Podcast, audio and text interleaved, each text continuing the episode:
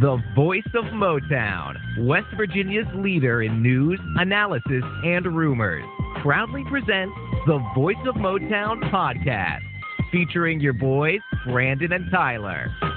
Take it away, gentlemen.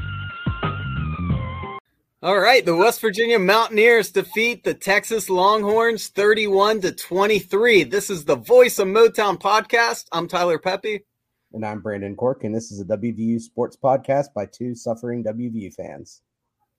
All right, the Mountaineers are now five and six, and they are one victory away from becoming bowl eligible. Meanwhile, Texas is on a six game losing streak and they are going to end this year with a losing record for the first time since 2016. It was nice to see a solid outing from the West Virginia offense. I mean, they played well from start to finish, dominated time of possession, and converted 60% of their third downs. It was truly uh, one of their best performances of the year, in my opinion. And as for the defense, despite giving up a lot of rushing yards, the defense had a solid performance as well. What are your thoughts on the game on Saturday? Yeah, I, I, was happy with the way that the team came out um, and handled Texas. I mean, I was kind of worried after um, that loss to Kansas State that they might come out a little bit flat, but they came out on top of their game. Um, we got that fifth win that we've been looking for for it seems like forever. Um, and now we're one win away against the worst team in the Big 12 to become bowl eligible. So we're in the right position um, for where ultimately we kind of wanted to be, which is bowl eligible. Obviously, maybe not necessarily as many wins as we would like to have right now, but um, getting to a bowl is still a good goal. And, um, you know, ultimately we could still end up with seven wins. So exciting. Yeah, absolutely. Um, overall, that game left everyone feeling good. I thought, even though Texas is not a very good football team, like we mentioned, they're currently on a six game losing streak. They're not going to make a bowl game, but a win's a win. And uh, these are the type of games that Neal Brown needs to win. So I don't take games like this for granted. Plus, there's a lot of positives to take away from this, I thought. Third down conversions. Uh, those were the big difference for me. That's really what decided the game.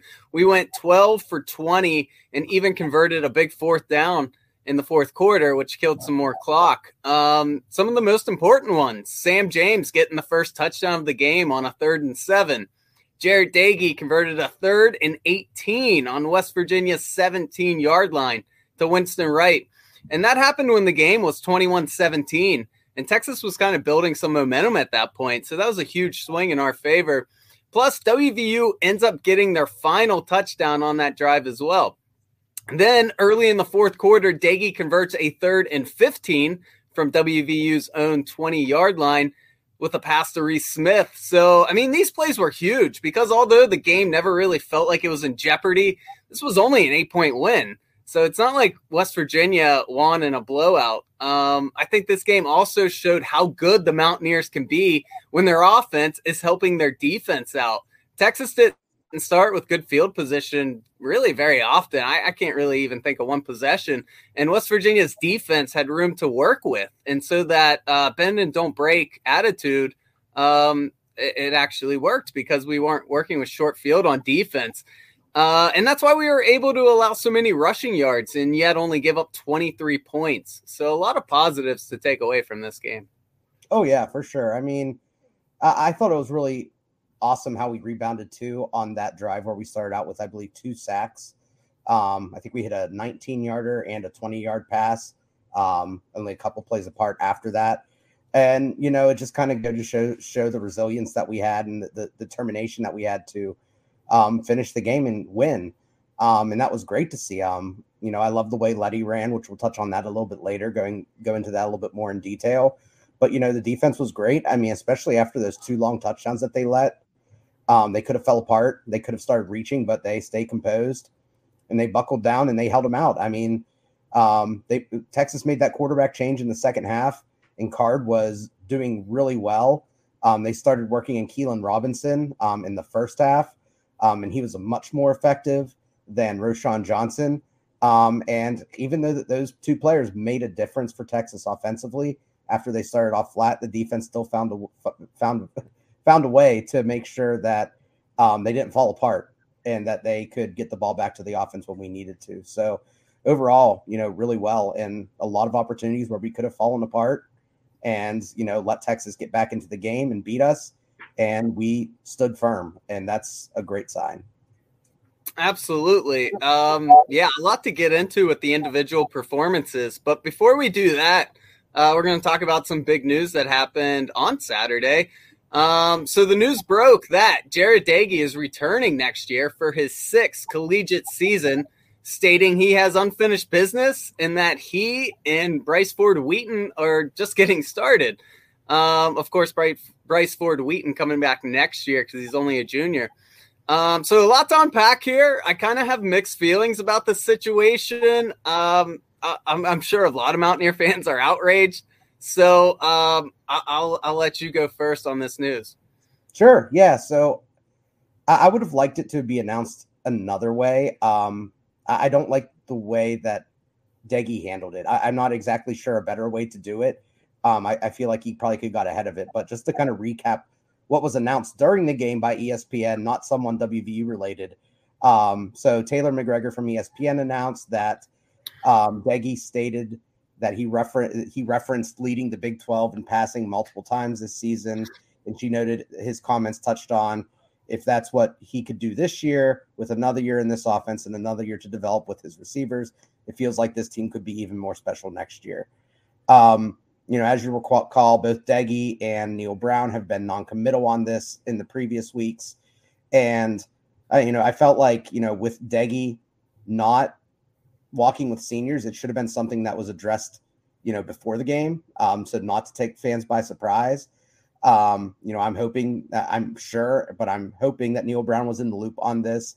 Um, and then kind of my other concern is that, you know, reading between the lines, it kind of sounds like Doege seems to think, or something's been promised to him, where he will inherit the job next year um, without going through another competition. Um, maybe I'm reading too much into it. Maybe what he said was misinterpreted, but that's just kind of the way I read it. And you know, we've talked multiple times about how Neal Brown has kind of treated Doege differently, and it kind of makes me just feel like he's he's entitled to something that the other quarterbacks aren't. And there's already rumors circulating that Will Crowder might transfer. Um, so you know, th- those are quarterbacks we don't want to lose. And I know we have Nicco coming in, and I know that you know his future could be bright, Nicco's. Um, but you know, it kind of leaves a lot of questions for next season. You know, a season where we have a lot of players returning, a lot of juniors on this year's team. Uh, I feel like we could have a really good year next year, but with Doege, it seems like his ceiling is capped at at seven wins. Um, so kind of where I'm at after hearing that is that you know I would really like to see us get to eight wins next year with Doege because that would be an improvement. I'm not sure if we can do that, but that would kind of be my baseline for, for Neal Brown. Um, if he was starting a younger quarterback, if he was starting Nicco or Crowder or Greene or someone else, um, I would give him a little bit more leeway. I would probably say, you know, six wins would be my new benchmark. But the reason that I say that is because in two years, the offense is going to look completely different. I mean, think of all the juniors that we have on this team. We have um, that will be seniors next year. Bryce Ford Wheaton, Winston Wright, Sean Ryan, Sam James. On the offensive line, James Gmiter, Doug Nester, both our tight ends, TJ Banks, Mike O'Laughlin. And then obviously um, at center, we have uh, Zach Frazier, who is only a sophomore, but with the way he's been playing, he could very well leave early for the draft. So in two years, if we're starting Nicco, a first year starter, um, and then we're replacing two thirds of our or, three fifths of our offensive line, um, it just kind of goes to a never ending cycle of excuses that we can be, make to why this team isn't performing to the level that we need it to. And I want to avoid that and kind of set a baseline. Yeah, yeah. Um, uh, like I said, I have mixed feelings, and you you kind of hit on a lot of the reasons why I I have mixed feelings. First off, if Doege comes back, chances are Greene and Crowder are leaving. At least I would think. I mean, that would give Nicco a year to learn the system, and then he would probably start after that. Would be my guess if everything works out and his hype is real. Um, I hope those guys don't leave. I hope uh, at least one of those two stay but chances are they wouldn't, and I wouldn't blame them at all. I mean, why would you stay with the school where it looks like you really don't have a, a good future to start because they're still very young? They could go to another school, and um, and you know they still have a long career ahead of them. Now, starting Doege next year probably gives you the best chance to win immediately, if we're being honest. Which I know a lot of fans don't want to hear, but that probably is the truth. Not unless Greene or Crowder really improve in the offseason. And um and and that's really the question. Would you rather have another six to seven win season, or would you rather gamble and possibly have a disastrous season with an unknown quarterback? Now, of course, the gamblers would say, well, yeah, it could be disastrous or it could be really good. Um, so who knows? Um, the the one good thing everyone can take from this news is Doege would be an excellent backup um, or a fill-in guy if an injury occurs, and so it would be good to have him on the roster for that purpose. But like, kind of like how you what you were alluding to, if Doege comes back, chances are he's the one starting next year. And I feel like we've seen Doege's ceiling, and it's it's not that high. I mean, he'll beat the average to below average teams, but I don't think Doege is a quarterback that can get you nine to ten wins um, which should be West Virginia's ceiling. On years that West Virginia peaks, they should be getting nine, 10 wins. And um, yeah, I mean, you kind of alluded to eight would be Doege's quarter or, or would be his ceiling if he's the starting quarterback. And I would agree. I, I, w- I would think more than likely it would only be six or seven wins. But you know, if you know if he if he's really peaking, maybe eight wins and uh, fans just have to ask themselves: Is is that okay? Are they happy with that? I don't know. What do you think? Yeah, it, and to the point about the wins too, I I, I think um, going back to to Doege, er, Doege's last performance, um, just to kind of go off topic a little bit, um, you know, and a lot of fans are going to come out saying, "Well, it's great Doege's coming back now. He was just you know Big Twelve Player of the Week. He had a great showing, yada yada yada." Um, you know what what what Doege kind of reminds me at quarterback is um, being in a bad abusive relationship or something where you're going to have two really good weeks and you're going to be like, all right, there he is. There's the quarterback that we're seeing that, that we've been wanting to see. He's growing as a person. Then he's going to give you two back to back weeks where you're going to want him off the team. And that's just the reality of it. And, you know, that's fine as a quarterback that you have, but eventually you're going to want to upgrade from that. And, you know, I think it's a tough situation for a head coach because Neal Brown is so comfortable with Doege um, to go out there with the unknown. And I know Neal Brown probably is well aware of all the criticism that he's getting from the fans. And he hears that fans don't want to see Doege anymore. But, you know, the fact of the matter is, is that we've been through this. Like we've been through it last year. We've been through it this year. We've been through the Army game last year where, you know, he had a pretty solid – season. He only threw four picks, and then in the Army game, he completely self imploded, and we had to put in Austin Kendall. Um, you know, th- there's certain things like that that just don't change. And th- listening to the game over when I rewatched it, listening to the announcers say the same things that we say every day on this podcast, where he struggles under pressure. He has a trouble making going through his progressions, making reads, making quick decisions. And these are all things that should come second nature to a quarterback and not necessarily things that you should have to spend three or four years to correct. So, you know, I know the, the win total, if we would say eight wins next year, you know, if that seems high to someone, I don't think it does because if you look at who are returning, you know, all those players that I named that are leaving in two years will be here next year. Then on defense, you still have Mesidor, you still have um, Jefferson, you still have, um, you know, Lance Dixon, you still have uh, both of our starting corners. Um, we're bringing a lot of guys back, and we're bringing in new talent and young guys who are just starting to see playing time this year, like St. McLeod, who had a great game on defense um, in his first start, and Lanell Carr, who's started seeing playing time here in the past few weeks. I mean, there, there's talent on the team, and next year should be a good year. So, um, yeah, I just I, I just think that it's important to set realistic expectations, and I think what we're saying here is pretty realistic. I mean, we shouldn't be making excuses for a coach who's picked this quarterback. Um, this is kind of the boat that he's chosen, and if he chooses Doege next year and we only get six wins, then you know I have a feeling a lot more fans are going to jump off the ship. I mean, I'm happy that he won the past two games. or not the past two games, but this game and hopefully next game, um, and can get us bowl eligible and then hopefully win a bowl, get us to seven wins again. But I don't want to be a seven win football team for Neal Brown's entire career. That's yeah. kind of cut and dry of it. Yeah, I'm with you. Um, I mean, he did have a great game this past week, but you know, like I was saying, that's what he does. I mean, Texas has terrible defense, and uh, he can put up really good numbers against average, below average teams. But the the really good teams, he he just struggles against. Against, I don't know. Um, maybe the offensive line will come back stronger and better next year, and maybe that will help a lot. Um, but yeah, I don't know. I don't know how I feel about it. I mean, we don't really have a lot of control over it, so it kind of just is what it is. I hope he gets better in the off season. Hopefully, goes through his progressions better, handles pressure better, and you know maybe we can get eight to ten wins next year. Who knows? But uh, um, yeah. if it's more the same next year, then man, fans are really going to turn on Neal Brown quick. But he, here's something amazing: if Doege does return and does start for most of the season next year, he will finish second in all-time passing yards at WVU. Um, after Saturday's game, he now ranks fifth. He just passed Pat White and currently has 6,143 career passing yards. Um, the record is Geno Smith. He has 11,662 yards. Um, no, I mean, Doege has no shot at passing that mark.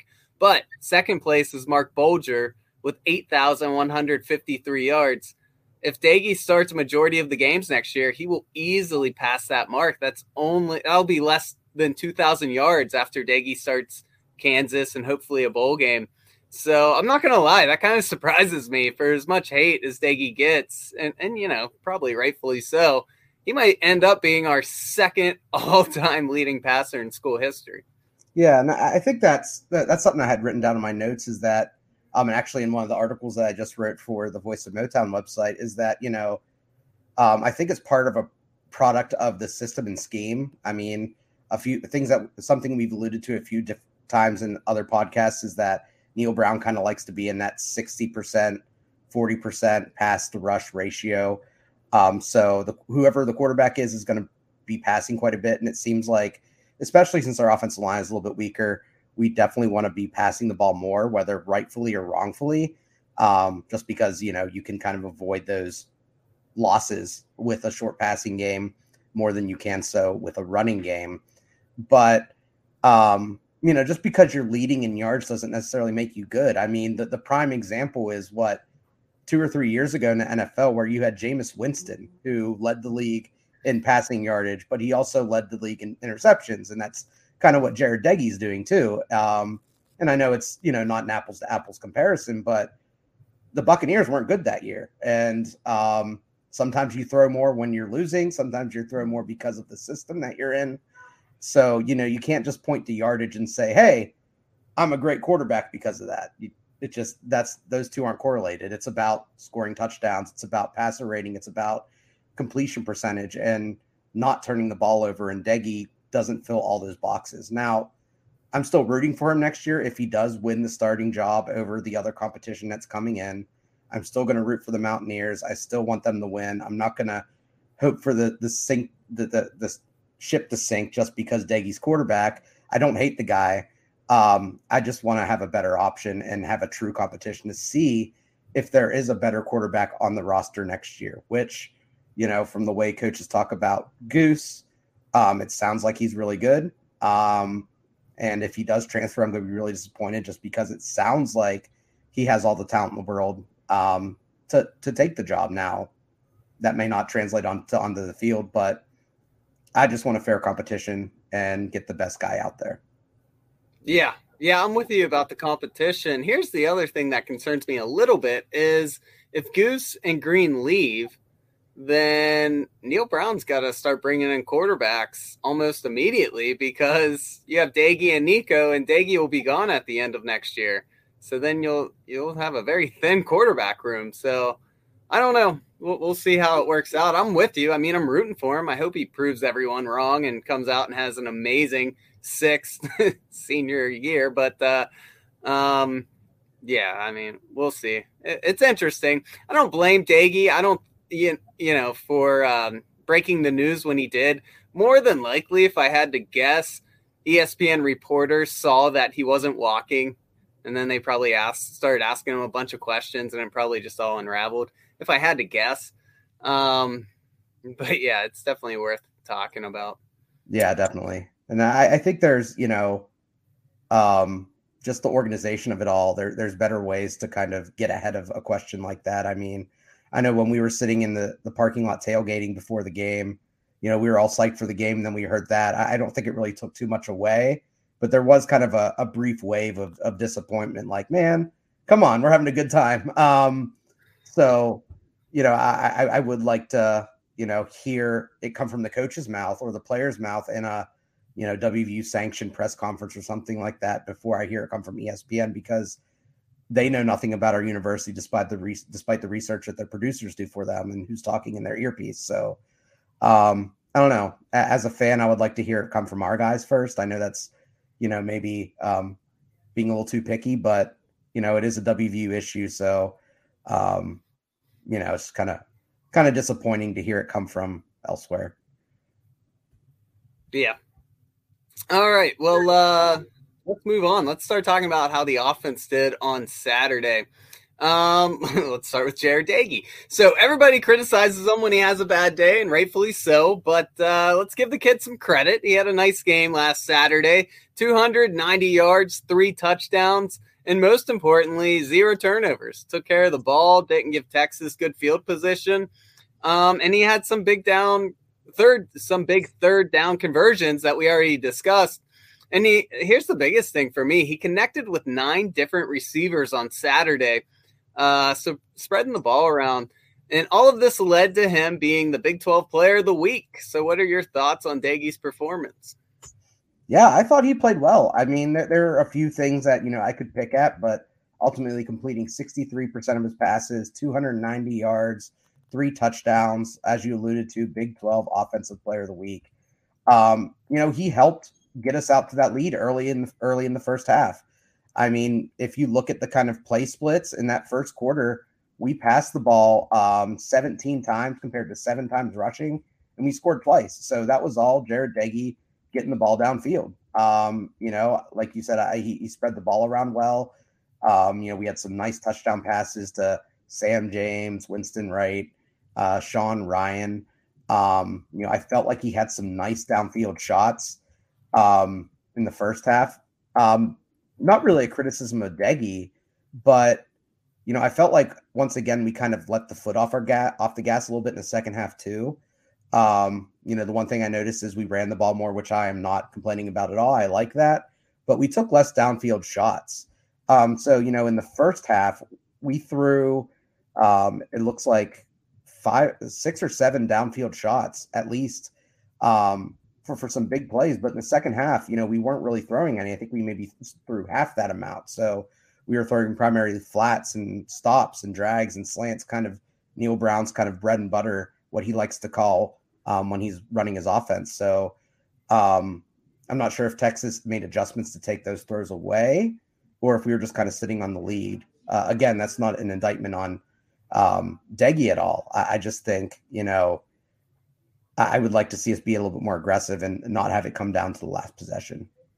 Yeah, I mean that's what West Virginia loves to do. I think we've only won two games this year by you know more than one possession. So um, that's just the nature of West Virginia football nowadays. Uh, but yeah, like we said, good job getting everyone involved, keeping everyone happy, and plus Winston Wright was the leading wide receiver with 67 yards. So it just goes to show that you know, these weren't like two yard catches everyone was getting. Everyone was contributing and, and picking up nice yardage. Uh, credit to the O line. They, they had a good day blocking, keeping the pocket clean for Doege, which, um, as we know, I mean, that's important for him to have a big day. Oh, yeah. And then um, also, uh, you know, just kind of round out the receivers. You had Sam James with five catches and 60 yards on a touchdown as well. And then uh, Bryce Ford Wheaton in the half that he played had I think it was what four catches or three catches for 40 some yards, and then another four from Prather for 40 some yards as well. So, um, like you said, just just a great way and great day to spread the ball around. Um, and I thought he handled it well. I mean, the, the one thing that I was impressed with too, that we kind of alluded to um, before we jumped into this, is that you know he had those two back-to-back sacks in the third quarter, and he came back and completed that 19-yard pass to Winston Wright for the first down on a third and 19, and then a couple plays later hit another 20-yarder. Um, you know, I feel like those moments before are moments where Doege would kind of fall apart. And on that third and 19 throw, he stepped into the pocket really nicely. He didn't run, he didn't panic. He got the ball out the right and delivered a nice pass. So, um, you know, just I would like to see more of that from him, that calm and collectedness to make a big play instead of panicking and just kind of doing something haphazard. So kudos to him for kind of figuring it out and having the confidence to go out there and make plays when he needed to. Absolutely. Yeah, great day by Jarret Doege. Um, but also, Leddie had a big day 158 rushing yards and a touchdown. Uh, Leddie has 909 rushing yards for the season, and it looks like he has a good chance of eclipsing 1,000 yards this year, which halfway through the season, a lot of us were questioning whether that was going to happen or not. So that's good to see. Uh, this was definitely one of his best performances of the season. What do you think? Oh, he was incredible. Um, so this is a stat from Neal Brown that they said they pulled internally. So I'm not exactly sure if it's accurate or biased in any ways, but they said he forced 10 missed tackles and had 102 yards after contact. Um, so just for context, he had 158 yards rushing. Um, so about what two thirds of that sounds like it came after contact, which is just incredible. And that's even with him only real uh, us only running the ball seven times in the first quarter. So just kind of goes to show how much we leaned on him later in the game. Um, you know, we were once again kind of starting to use some variation in the running game again too. And I've talked about this several times before. And it seems like some games we like to kind of do different things, and other times we just kind of like to run those RPO dives. But when we needed a first down, when we wanted to kill some clock, we were running a lot of outside zone out of that pistol formation, three wide receivers with the tight end. And Leddie was killing it out of that. He was he had over six yards per carry on there, and he was just shredding the the Texas defense, finding a corner, going up against linebackers and uh, defensive backs, and just driving through them. I mean, his power is evident. I mean, he is so strong and willing to just run through anything. And, you know, he, he really seemed to want to make his last game at Mountaineer Field special. And he certainly did. Yeah, 100%. Um, he's definitely going to be missed next year. It'll be interesting to see who steps up and, and takes over the running back position next year. Obviously, you know, Tony Mathis would be a, an easy guess, but uh, who knows? We, uh, we, are a long ways away from that. Also, uh, the offense was four for four in the red zone, all touchdowns, which is great to see. So you can't really ask for a much better red zone game than that. No, definitely. I mean, it's encouraging too, because I mean, you know, one thing that we um, complained about with Doege before is that he couldn't throw touchdowns in the red zone, and he was doing it. So, um, you know, I love that we were doing it. We still tried to run the ball some. We got Leddie a touchdown. Um, so that was great. And then another thing is, you know, despite allowing three sacks, I felt our offensive line was pretty good too. I mean, I know Texas's pass rush isn't really anything to write home about, but we kept Doege upright for most of the game. He was able to pass the ball a lot and not get hit. Um, and that's important because, you know, that's when he's at his best. Yeah, definitely. I thought the O line played great. Um, and you know, one of those three sacks was on a very you know questionable trick play, which we'll get into in a little bit. So, um, yeah, kudos to the O line. I, I thought they played excellent. Yeah, definitely. All right, so you ready to get into it? Yeah, let's do it. All right. So before we get into the defense's uh, performances, because defense did have a nice game, let's discuss some of the head scratching decisions from Neal Brown on Saturday. Now, win or lose, head coaching decisions are always going to be analyzed. That's just the nature of the job. Um, I don't want to be overly critical in a game where West Virginia won, but I think they're worth discussing. Uh, the first one was a decision to go with back to back trick plays early in the first quarter. The first one was a cool play. I actually like this design a lot. And that's where um, they put Garrett Greene in the running back position. Doege gave Greene the ball real quick, and it allowed him to roll out to the right and find Winston Wright on the 11 yard pass. Um, I like this play a lot. I thought it was very creative, and obviously it was effective. It worked, it got us a first down. However, the very next play, they do this off tackle handoff to Leddie, and uh, he reverses it to Reese Smith. Then Reese pitches it back to Jarret Doege for a flea flicker pass. Um, it turns into a sack for a huge loss, and the drive, of course, ends in a punt after that. Uh, maybe I'm being too critical, but why would you call back-to-back trick plays like this, and especially one that is long develop- developing, like it was? You know, it wasn't like a quick hitter, kind of like the Greene play. Like this one took a lot of time for it to work, and uh, it's just hard for me to believe that you would catch a defense off guard on back-to-back trick plays and plus, West Virginia, here's the biggest thing for me they had good field position. We were around the 50. We were already up 7 nothing, and it took away a drive where, you know, we probably would have ended up with points even if it was a field goal and then it turns into a punt. So, I didn't like that decision at all. How about you?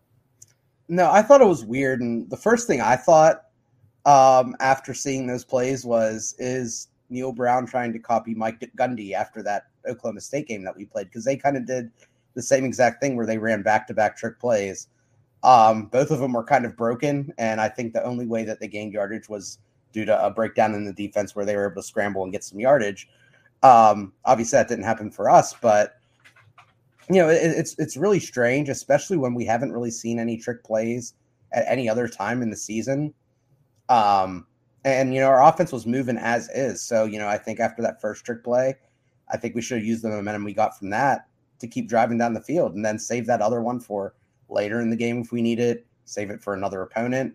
I mean, it's creative, but you know, defenses are going to react differently whenever they've just gotten beat by a trick play. So um, it was just really strange. I mean, I, I don't understand the kind of logic behind it. I don't even know like what they planned on doing, especially since it took so long to develop and it seemed like the defensive linemen were in the backfield almost immediately. So who was that ball being planned to being thrown to?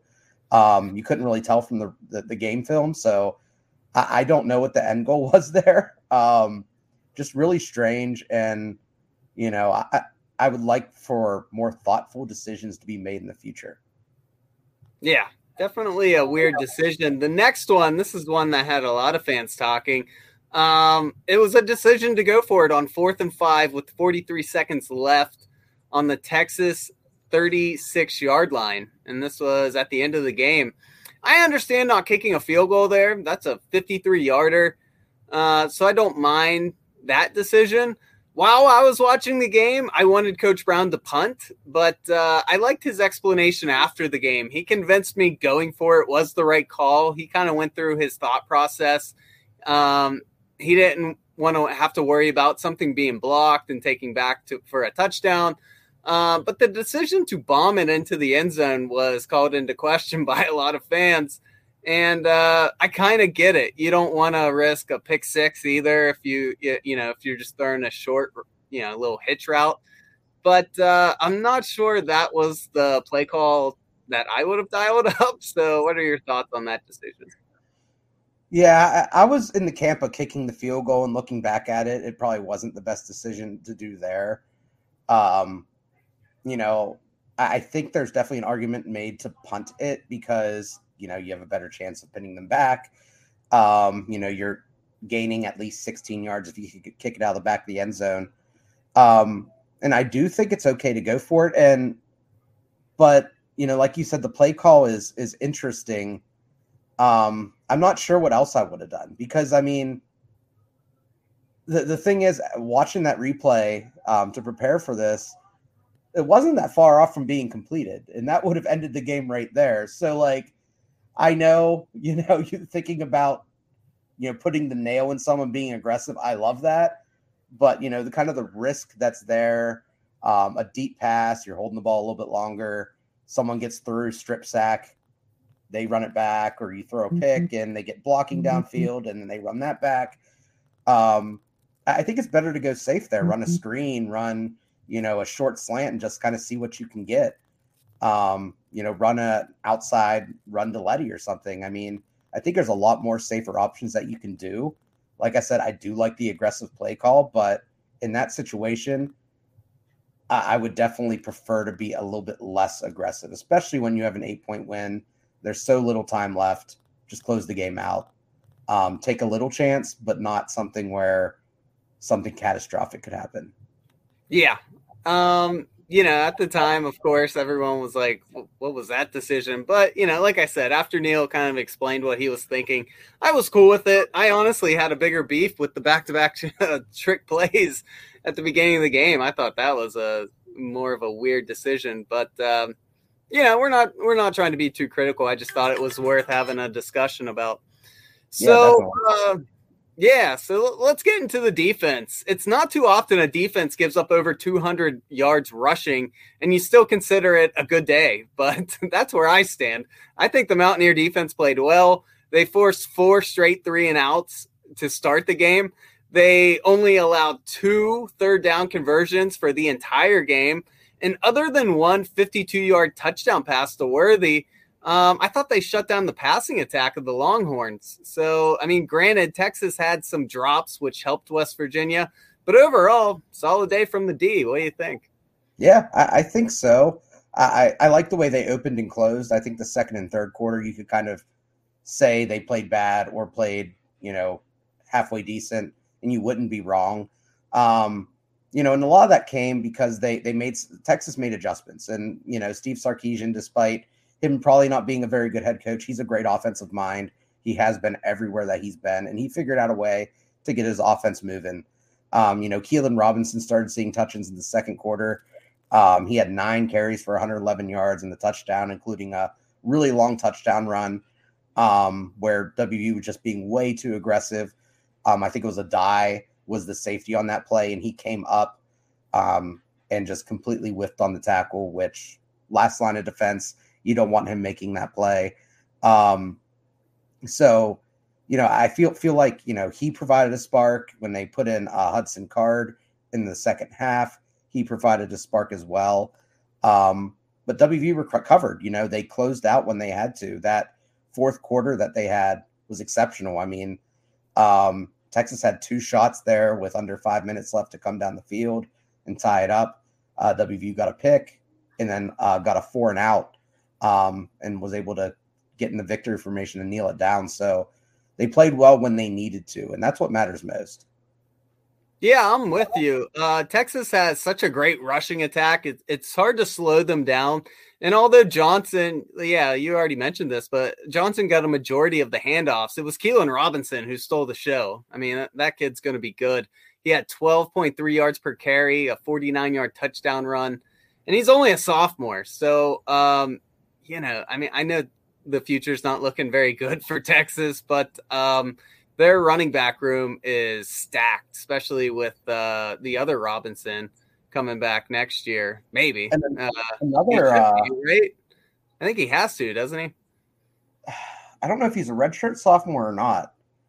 Yeah, I, yeah, you might be right, but yeah. So I mean, it's looking up from, you know, at least on offense for them.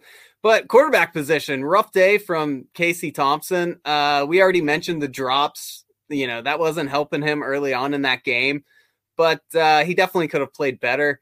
However, I think freshman Hudson Card, uh, he looks like he has some potential, and he's only, like we said, a freshman. So, um, you know, if you're a Texas fan, obviously, you know they're they're not used to having super down years like this year, but there's there's a lot of potential coming back on offense next year, and that goes without saying how good Xavier um, Worthy is. So, um, but yeah, West Virginia seemed to drop eight back in coverage a lot. I heard Neal Brown talking about how that was the strategy coming in. So um, I'm sure that's a reason why they gave up a lot of rushing yards is because they they kind of wanted to force the the quarterbacks to beat them and and not allow a lot of big plays and the strategy worked. I mean, we got the win. So big shout out to St. McLeod and Jackie Matthews. Charles Woods was out, so they had to move Matthews to cornerback, and they put the freshman St. McLeod in the starting spear position. And um, you know, I thought they both played great. What are your thoughts on their performances? Yeah, I think they did pretty well. Um, the only kind of complaint that I had with Matthews was uh, not really his call, but um, they left him one on one with Xavier Worthy on that 52 yard touchdown pass. And, you know, that's just not a battle he's going to win very often. Uh, I think kind of whenever you see that matchup as a defensive coordinator or as the defensive uh, captain on the, the defense, um, you got to audible and say, hey, you know, we need to put a safety over the top of this guy because uh, something big could happen. And it did. But um, obviously, it didn't come back to bite us.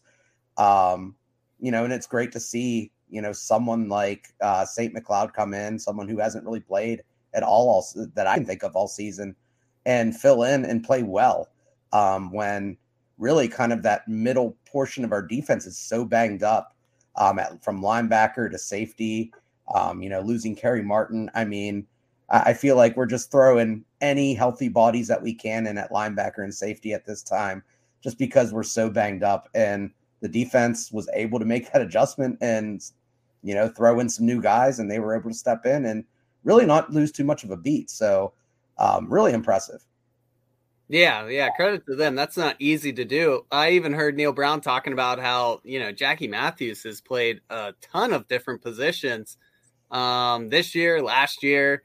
And, you know, that takes takes a lot of talent and knowledge of the game to be able to do that. So I give him a lot of credit. And uh, you know, like we said earlier, Texas's passing attack was really non-existent for most of that game. So uh, nothing but props to them. Yeah, I mean, to allude to the the passing attack, I mean, in the first half, I mean, this was all Thompson at quarterback, but uh, 13 passes for 29 yards. Um, they didn't really get their passing game going until the second half with Card, where he had 15 attempts for about 123 yards. Now, 50 of those yards, 52 of those yards were um, to Worthy on that long touchdown pass. So you could say 14 attempts for 71 yards. I think that what the math would be. So you know, it doesn't sound as great when you take away that bomb, but uh, yeah, I mean, the defense was great. Yeah. Yeah. You got anything else for the D? No, that was it. Um, I'm ready to move on to Kansas. Let's do it. Yeah, because we're going to preview the Kansas game today as well. The West Virginia Mountaineers are 15.5 point 15. Yeah, 15 and a half point favorites first. The Kansas Jayhawks this Saturday in Lawrence, Kansas. You can watch the game on FS1 at 7 o'clock and uh, quite literally a win or go home game for the Mountaineers. If they win, they are in a bowl game. If they lose, then they finish the season with a losing record and miss out on a bowl game. So I don't know about you, but I predict a double digit win for the Mountaineers for once. Kansas doesn't have a defense that causes a lot of pressure. And uh, I, can't, I can't see their offense having success versus a tough Mountaineer defense. Yeah. So um, I'm going to talk about their offense first because I, I, think it's a tale of two story, two halves, or not even halves. I think um, games. Um, so the first nine games, um, they played uh, a couple other quarterbacks, but the past two games, their quarterback has been Jalen Daniels, and he has been, you know, for no other way to put it, explosive. Um, so on the season, typically, uh, Kansas has not scored over 20 points a game very often. Um, but in the last two games with Jalen Daniels at quarterback, they scored 57 and 28. Um, and he's also improved on their passing game. I mean, this is a passing attack that only threw for 14 total touchdowns on the season with 60% completion percentage. But in the two games that Daniels has started, he's thrown for six of those 14 touchdowns um, with a 69% completion percentage one interception, um, and 611 yards. Um, he's not only a passer, but he's also a runner. He has 82 yards in those past two games on 17 carries and two touchdowns. So just to kind of, you know, mesh it all together over two games, this sophomore quarterback that has just started his first two games for Kansas has put up nearly 700 yards of offense, eight touchdowns, um, and only one interception. Um, so I'm kind of worried about him. Um, I'm not sure how much of is real because Texas and TCU's defense aren't great, but momentum can go a long way. And if guys coming in with some confidence, who knows what can happen. So, uh, what do you think of Jalen Daniels? Yeah, their offense has looked completely different since Jalen Daniels has taken over. Um, I think this kid has he could have a bright future in Kansas. Uh, I'm sure he's got a lot of fans excited because I mean I can't remember the last good quarterback Kansas has had. It's probably been over a decade. Um, and like you said, he can make plays with his arm. He can make plays with his feet. Um, however, I don't think the sophomore will give West Virginia's defense a ton of fits. Daniels, he's had some nice game for Texas and TCU, but I think the Mountaineer defense is a whole nother animal compared to those two teams. Oh yeah, definitely, and that's kind of one you know key to success that I have against Kansas, if you really need one, um, is that Kansas, despite allowing the third least sacks against, their offensive line isn't very good. So, you know, I think with WVU's really good front four front three or front four, depending on which defense we're playing. Um, you know, we can generate some pressure. And, you know, Jalen Daniels has only been sacked twice. He's had three, he's been hurried three times in the past two games. So he's had clean pockets. Um, WVU needs to change that and kind of see what the young youngster can uh can handle back there. Um, obviously, it's, it's important to keep a linebacker back there to spy because he will run on you, but I think if you do those two things, um, especially with how banged up their running backs are, um, you could probably give him a tough time and maybe have him go out with his worst performance to date. Yeah, for sure. Um, I, I, mean, I do think he has talent. You know, I'm not trying to downplay him. I, I, have I watched some of the Texas game. I didn't get to see a whole lot of his performance in the TCU game, but it, it looked decent on the stat sheet.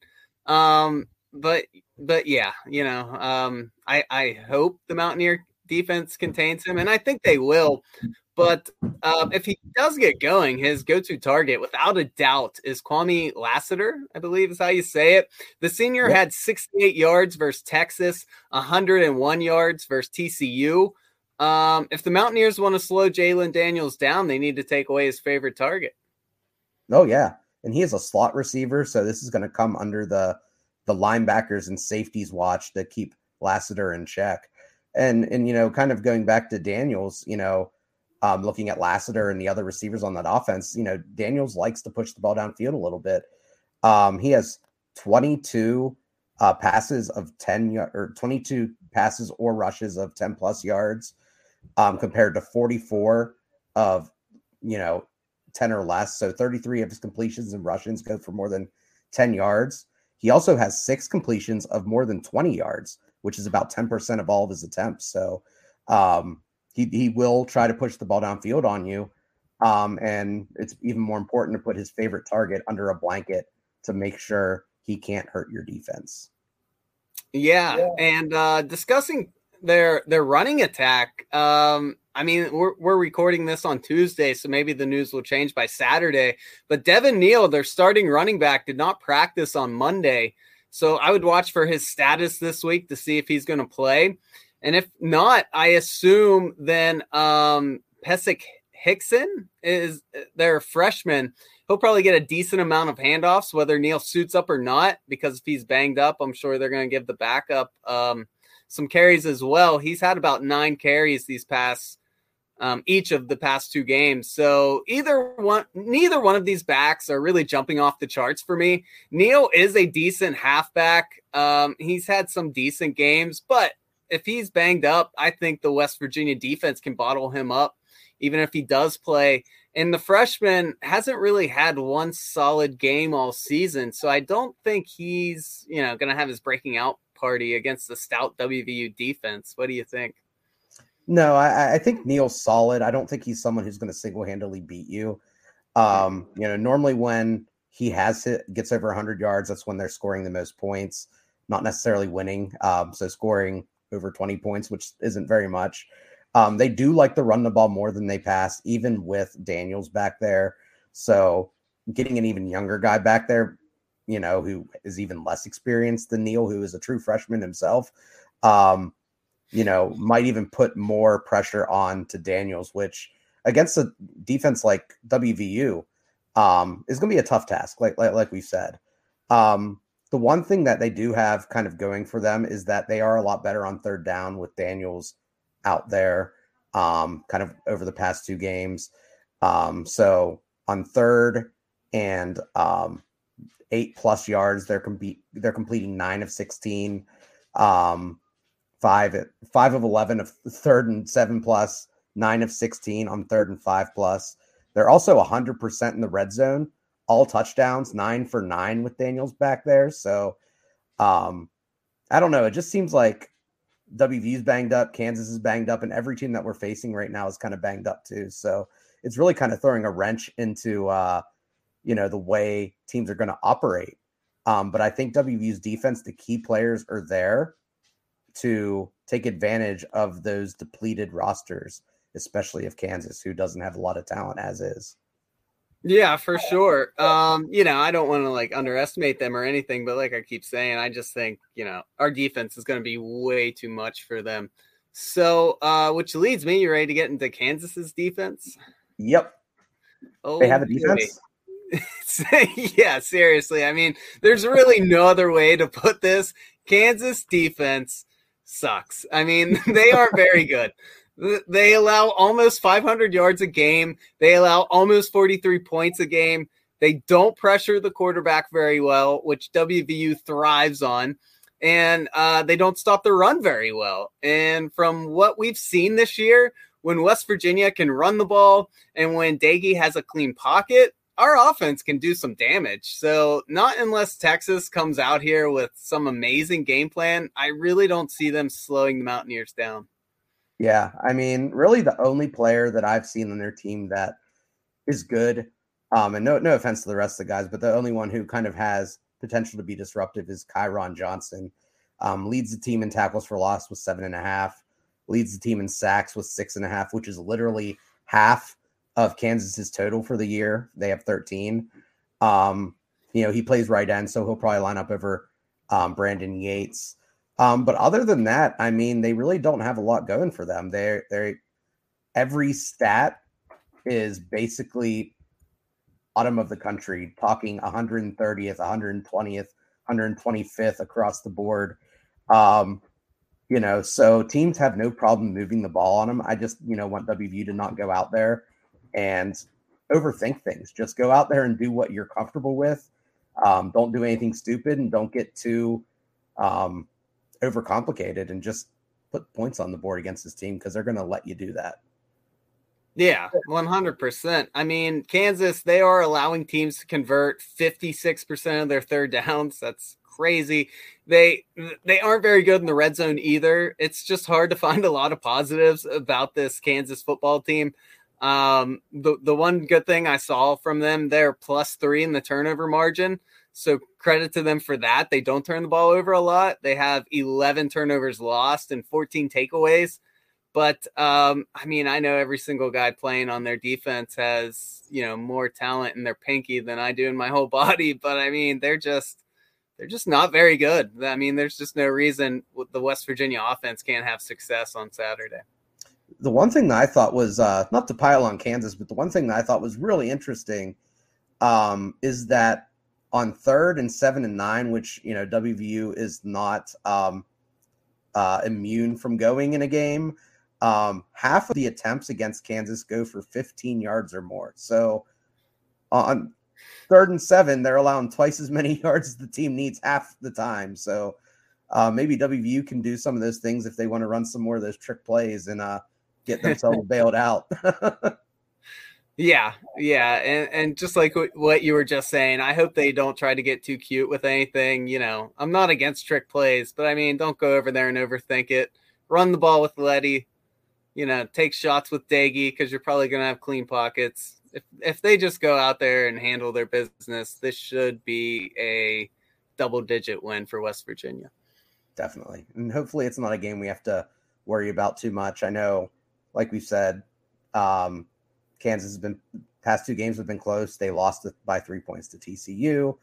Um, they beat Texas by one in overtime, but you know a lot of that was because their offense was able to move the ball. It had nothing to do with their defense, really. Um, and those are two teams that are in Texas and TCU that are reeling, um, and maybe on the lookout for new coaches next year. Yeah, For sure. Um, I don't have anything in the special notes. Do you have anything you want to mention before the good, the bad, and the hope? No. Um, the only thing to to mention is, um, you know, there's a basketball game on Friday. Um, but you know, we're gonna be doing a podcast later in the week to uh, kind of recap the tournament um, over the past weekend and uh, preview for the next couple games. So uh, be sure to keep an eye out for that. Yeah, for sure. Um, so let's get into it. My good for the week is the performance of the Mountaineer offense when their offense is gaining first downs and winning the field position battle. Um, there's not too many teams West Virginia can't compete with. So credit to West Virginia's offense for always giving the Mountaineer defense room to work with on Saturday. Um, like I said, if we do that versus most teams, we can be competitive. So my bad. It's hard to find a bad after a game like that. It's easy to say run defense, but um, as we were saying earlier, I think that was part of the strategy coming into the game. Coach Brown said the plan was to give Texas the the running room and drop eight to ensure we don't allow a lot of big plays. So I'll just say my bad would be if West Virginia ends this year with a losing season, which takes me to my hope. I hope West Virginia takes care of business this Saturday. There's absolutely zero reasons why WVU should lose this game. The Mountaineers have everything to play for, while Kansas has very little. The only thing I can think of is it's their senior day. Uh, credit to their coach, who seems to be doing a decent job there in his first year. Um, I don't question Kansas's effort. Um, they seem to play hard for him. Um, but Kansas, you know, this team this year, they're just overmatched. They're they're playing a top three Big 12 defense in West Virginia, and the Mountaineers want to make a bowl game. So let's beat an underwhelming opponent. Let's end this year on a high note. I still need to see a bowl win to call this year a success. A losing season should be unacceptable to those coaches and players, and I'm sure they would tell you the same exact thing. They would not be happy with a losing season. So uh, I want them to win. I, am sure they want to win more than us, but um, I want to get a win Saturday and get one step closer to a winning season. I predicted seven to eight wins coming into this season. Eight wins is out the door. Seven wins is still possible. So let's go and get win number six this week. Let's do it. Um, so my good is uh, a little bit more specific. I'm going to go with Leddie Brown. Um, what a way to close out his career at Mountaineer Field. I mean, um, he wants to get a thousand yards, and he really showed it um, this past week. I mean, he, he's been running hard the past few weeks, and he got a little sloppy against Kansas State, but against Texas, he was he was going at it. Um, it looked like no one could bring him down, or really wanted to bring him down. He was just running so physically. So um, I love kind of seeing him back to the form he was in last year, where he was just a monster running in between and outside the tackles. Um, you know, definitely one of the most fun players to watch on our roster right now with the way that he runs.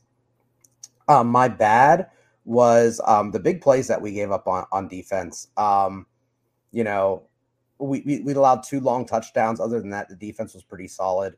Um, you know, that's really the only complaints I can find. I mean, just kind of a little bit sloppy um, on the play calling side and then on the execution side on the run um, on those two plays. So, you know, just kind of minor things to complain about in a win, but those were two bad things that happened. Uh, my wish is that we go into Kansas and we come out healthy, um, especially on the defense. Our defense is banged up. Um, we have some guys hopefully returning soon, um, but we cannot afford to have anyone else go down with injury. Um, I I really just want to see us go go out there, get a nice win, get our starters some rest if we can, and get ready for who we ever match up in the bowl game that might be looking too far ahead. But um, it's hard not to look past Kansas. So just want our guys to stay healthy, um, especially when, especially in the secondary where we're already so banged up. Yeah, for sure. Um, and that's it for us, guys. We appreciate you listening. Um, like Brandon already said, be sure to check out check us out later in the week. Probably gonna do an episode on Friday about um, West Virginia basketball, how they did in the tournament, what games are coming up, and um, that is it. Enjoy your Thanksgiving. Please check us out on follow us on Spotify, Apple Podcasts, uh, wherever you prefer getting your podcast. We're pretty much everywhere. And as always, please follow us on Facebook, Instagram, Twitter for the Voice of Motown podcast. We're a completely separate page than Brad's Voice of Motown. So please follow Brad's page and our page. Let us know what you like about the podcast. Let us know what you don't like about the podcast. And as always, you know, reach out to us, talk to us about sports, uh, whether it's good or bad. We are open to talking to anyone. Absolutely. And uh, yeah, we hope you guys enjoyed the episode and um, happy Thanksgiving, everyone. That's it for the Voice of Motown podcast. We will catch you guys on Friday. Thanks, everyone.